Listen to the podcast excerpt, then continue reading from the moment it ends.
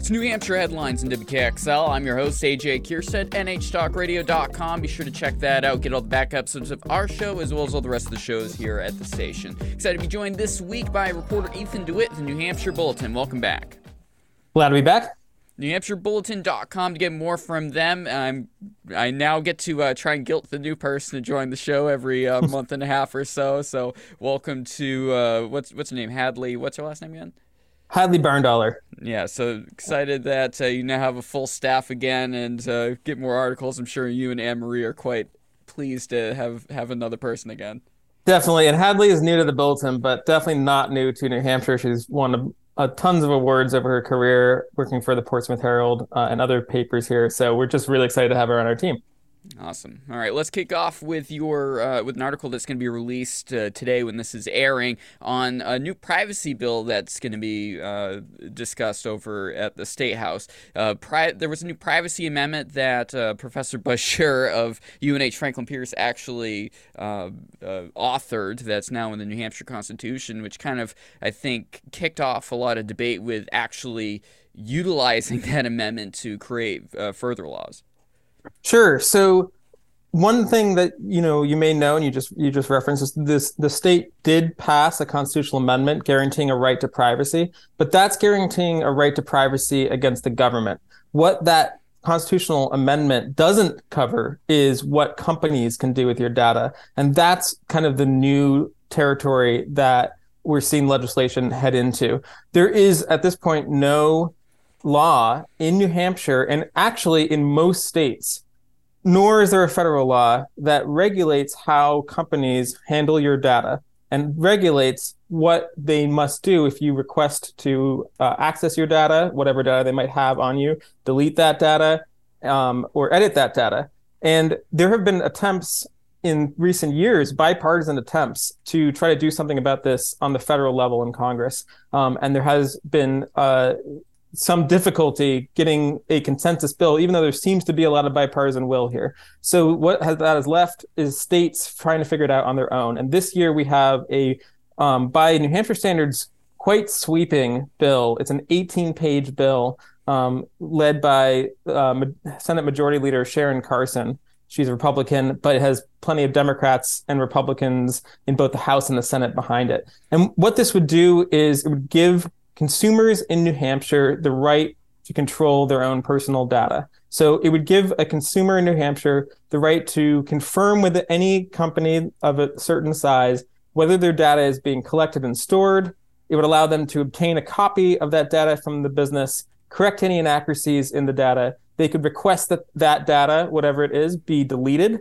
And they could also opt out of any sale of their data for advertising purposes. All those things I just mentioned are not are not upheld in law right now. They may be policies that certain um, companies offer anyways, but there's no guarantee that you, as a consumer, can um, can request how your data is being used. And of course, this is serious because as more and more companies get data, there are more and more security breaches. And in fact, just in, tw- in 2021, T-Mobile had a major security breach this was in the fall of 2021, and 116,000 Granite Staters were contacted by T-Mobile to say that there had been a breach and their personal information, including their name, date of birth, social security number, driver's license information, could be at risk. So this is something that happens a lot, and T-Mobile's not an outlier. This has happened thousands of times. You can look it up on the New Hampshire Attorney General's office. So this is an, an issue um, that there, ha- frankly, has not been a lot of traction legislatively and this year might be a change. Yeah, it, it's super fascinating to hear that it's actually really in depth instead of this just a surface level where it's going to attack a couple things with regards to this. Um, I've I've had many discussions with with Buzz Scherr about about this over if you check out the Legal Impact podcast, which I produce for the law school, separate from anything I do here at WKXL. But so if you want to get some of the law, it's super interesting to dive into. And anyone that wants to just write off the fact, oh, we're just New Hampshire, what the heck are we doing something like this? It can have far-reaching consequences if. if consequence sounds negative. The positive version of that, space in the word, the, mm-hmm. because if this ends up in courts, where if any of these tech companies decide to fight it, the courts, the federal, it might go up to the federal courts, and they say no, this makes sense, and just from case law could have mm-hmm. tremendous circumstances. Yes, and Oh, go ahead. And well, here's another uh, reason that it matters that there's a state by state approach. So right now there's a handful. I believe there's only around five states that have any kind of privacy protection for data. But crucially, one of those states is California. They have the most aggressive law in place right now. Virginia has a law. Colorado has a law. Connecticut has a law. There may be some others.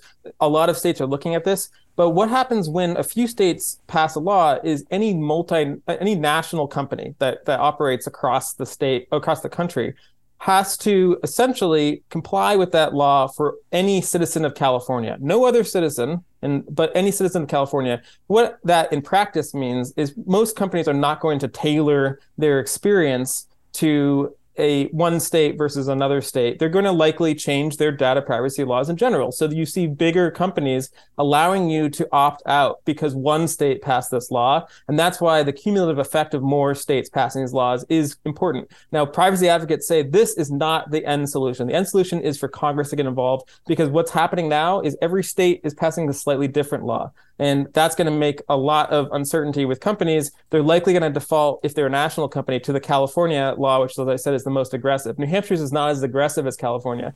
But the bigger fight that advocates say is to get this done in Congress. For now, there looks like a, a, surprisingly good chance here in New Hampshire to get it done, at least on the state level. And that would affect businesses that may not be operating in California or Colorado. They it would affect, you know, New Hampshire specific businesses, for instance. Uh, so it is a big deal, uh, and it, I'm I'm fascinated to see how this this law gets developed and kind of what input um, it gets. Politically, how how is this being put together with parties? Because the, to me, this seems like an issue kind of similar to the bail reform laws, where kind of the libertarian left and libertarian right tend to have fairly comparable standards for what they think of this issue. Um, I, I, mean, are we talking Democrats and Republicans uh, working together here? Yeah. So, like I said, you have Senator Sharon Carson. She's the Senate Majority Leader. She is spearheading, spearheading this. You also have Senator Dan Innis. He's also Republican. But you also have Senator Donna Soucy. She's the third listed sponsor on the bill, and she is the um, Senate Democratic leader, the major- minority leader. You have Senator Cindy Rosenwald, who's on it, Senator Shanley, Senator Ricciardi. These are Republicans and Democrats, diehard Republicans and Democrats. Um, Representative Jess Edwards, who is not exactly always, uh, you know, on the left of any spectrum uh, is supporting this bill. Representative Dave Luneau on the left is supporting this bill. I think this is the kind of issue that you, are seeing a lot of traction. That it, it touches on a lot of um, sort of uncertainty that consumers have, and that crosses uh, political the political spectrum.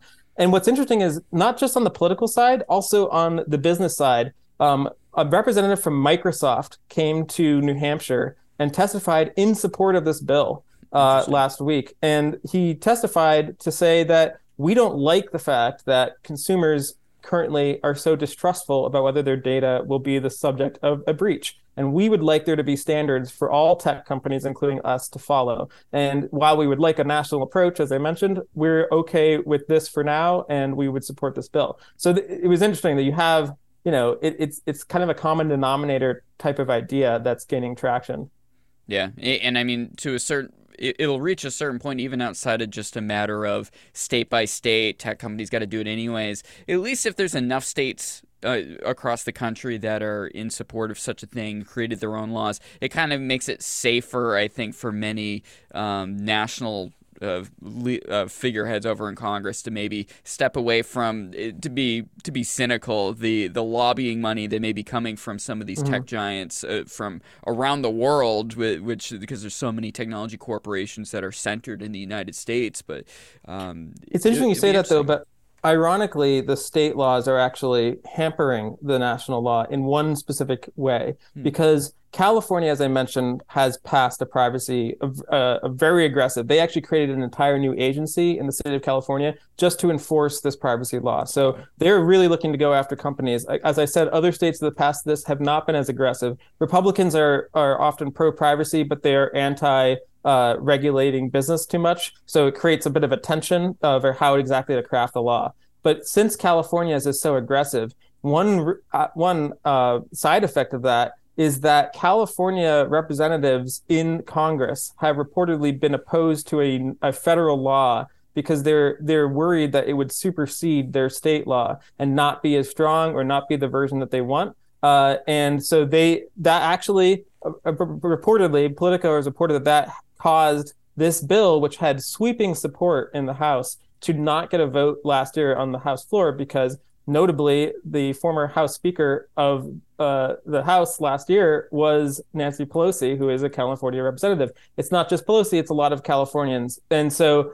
Uh, ironically, the progress that's been made in some states is now um, appearing to be a roadblock uh, nationally. So for now, we don't know what's going to happen nationally, but again, the effort seems to be back on the states. It's a fascinating uh, political chessboard here. It is definitely. So we'll be following that for sure. Let's move over to another national debate topic, uh, quote unquote book banning. I I am uh, hesitant to call it necessarily that in some some of these debates that we've had. But what's going on here in New Hampshire with this that you wrote about at NewHampshireBulletin.com? Sure. So New Hampshire has state obscenity laws, and they uh, essentially prevent certain content that is deemed to be uh, objectively uh, offensive um, and uh, kind of related to sexual content. Um, we've had these laws uh, for decades, but for decades, there's also been a carve out for a number of institutions, including libraries, government institutions, and crucially, schools. So while we have a, an obscene materials law, it doesn't apply to schools. There is a bill this year, um, sponsored by Republican Representative Glenn Cordelli, that would remove that exemption for K to 12 schools. So so higher education would still get that exemption, would still not be subject to the obscene materials law, but K to 12 schools would be. And the effect of that is that schools would suddenly need to take an, a, a, hard look at the materials that they have and decide whether they um, are, might be liable under the obscene materials law in a way that they haven't before. Right now, if the only way that that um, materials uh, that a, that a school official could get in trouble under the law is if it the book had gone had been challenged and had gone through an adjudicative process and there was a ruling that this that by a New Hampshire court that determined that that material was obscene under the purpose of the law. Um, with the if this bill were to pass, that process would no longer be necessary, and there could potentially be legal action taken against the school, even without the fact that the book had gone through that process. So it would it would force schools to be preemptive with which materials they keep and which materials they don't keep. And of course, um, whether whether something is obscene is a bit of a subjective uh, test. In fact, the legal test is based on a reasonable person test, which uh, is uh, you know inherently um, difficult to apply and so there has been concern from school districts that this would cause them to have to censor, unnecessarily censor some books. But the responders of the bill say this is simply providing a tool for parents to bring up materials that they might find objectionable and for there to be action taken. The bill also, I should add, um, also requires all school boards in the state to Im- introduce a process a clearly laid out process by which a, a book or other material in a school would be challenged. Right now, that's optional, and a lot of districts have done this, but some districts haven't, and this would make that mandatory. It it's a very I equate this very much to to the abortion debate where it, it's messy no matter what way you look at it because there have I, I mean on the side of the people that are looking for a little more restrictions of what's being put in the K through 12 12 libraries. There has been a fair bit of what many would directly call pornographic. I mean, the, the basically the the um, poster child for the debate. I don't know if this book has necessarily been brought up whatsoever in New Hampshire schools, but on the national stage has been the book Genderqueer, which has some very graphic sexual content in it. I, I don't know specifically. I'm going to make this very clear. I don't know if that's part of what's been going on here. But if there, if a school district is not moderating and there are concerned parents because it is a public school, they I mean, they're they're in a rough spot if they want to keep it or if they want to remove it. Because if they do want to remove it and it's already there and someone finds out, it becomes a political football. Yeah, I think that you're going to definitely see that those kinds of debates over certain book titles come to the for the debate um, if this bill were to pass, and they already did come out um, during the hearing on the bill. The, there were certain there were a lot of titles that were brought up by parents who were frustrated. Um, and what's there's there's um, interesting distinctions being made between whether a book is actively um, taught as part of a, the curriculum or simply available in a school library. Or even another step, not physically available in a school library, but available on a library app. There are library apps now that are similar to the ones that you might use if you use a New Hampshire Public Library that are available to kids that have thousands and thousands of titles, some of which have these titles. So on the one hand, yet there are conservatives who definitely argue that this content is explicit and should not be in, in a library, and we as parents should be able to raise our voices about that. Um, the counter argument that I heard at the hearing about this is that some of these books, um, a lot of them are relating to either people of color or LGBTQ people who are wrestling with their sexuality or wrestling with um, certain questions that they um, can't get answers to, and so they were arguing that having those books as a resource, as an optional resource, doesn't mean that certain kids have to receive them, but that the kids who need them might be able to. Um, and they and they they're what they argue is that um, the current process, which allows parents to opt their own child out of receiving material, if you, you can opt your own child out of a certain lesson, um, if you want that involves certain material, they argue that that process is best on the other side of the equation, conservatives say, no, there should be a more robust review here, and we should be able to re- remove material for all students, not just our own. So that's kind of a big philosophical difference in terms of whether the whether you should enforce things for all students or just your own kids. Yeah, it's there's no happy medium. I mean, another equivalency that that's maybe a little more accurate is the whole evolution debate. Uh, like I'm thinking back to when I was in high school. I'm 35. This was big time during the Bush era being brought up is what in the science classroom what what should be talked about with regards to evolution or creationism and all that and depending on the mm-hmm. school and my chemistry teacher said I'm not touching this with a 10 foot pole because it's better off not to discuss it at all uh, but the big yeah. difference with this is uh, there there has been a lot of material that many parents uh, on both sides of the aisle. don't don't make any mistake. Like there's there's been mm-hmm. parents on both sides of the aisle concerned about some of the materials that have been made available. And you introduce a statewide library that's now very accessible. it's talk about a 2023 issue of um, the internet's impact on education. Like you now have the statewide library where like there's countless books, articles, audiobooks, m- movies, TV shows where you may not be terribly happy that your kid has access to, but it, it's hard to curate it. Mm-hmm.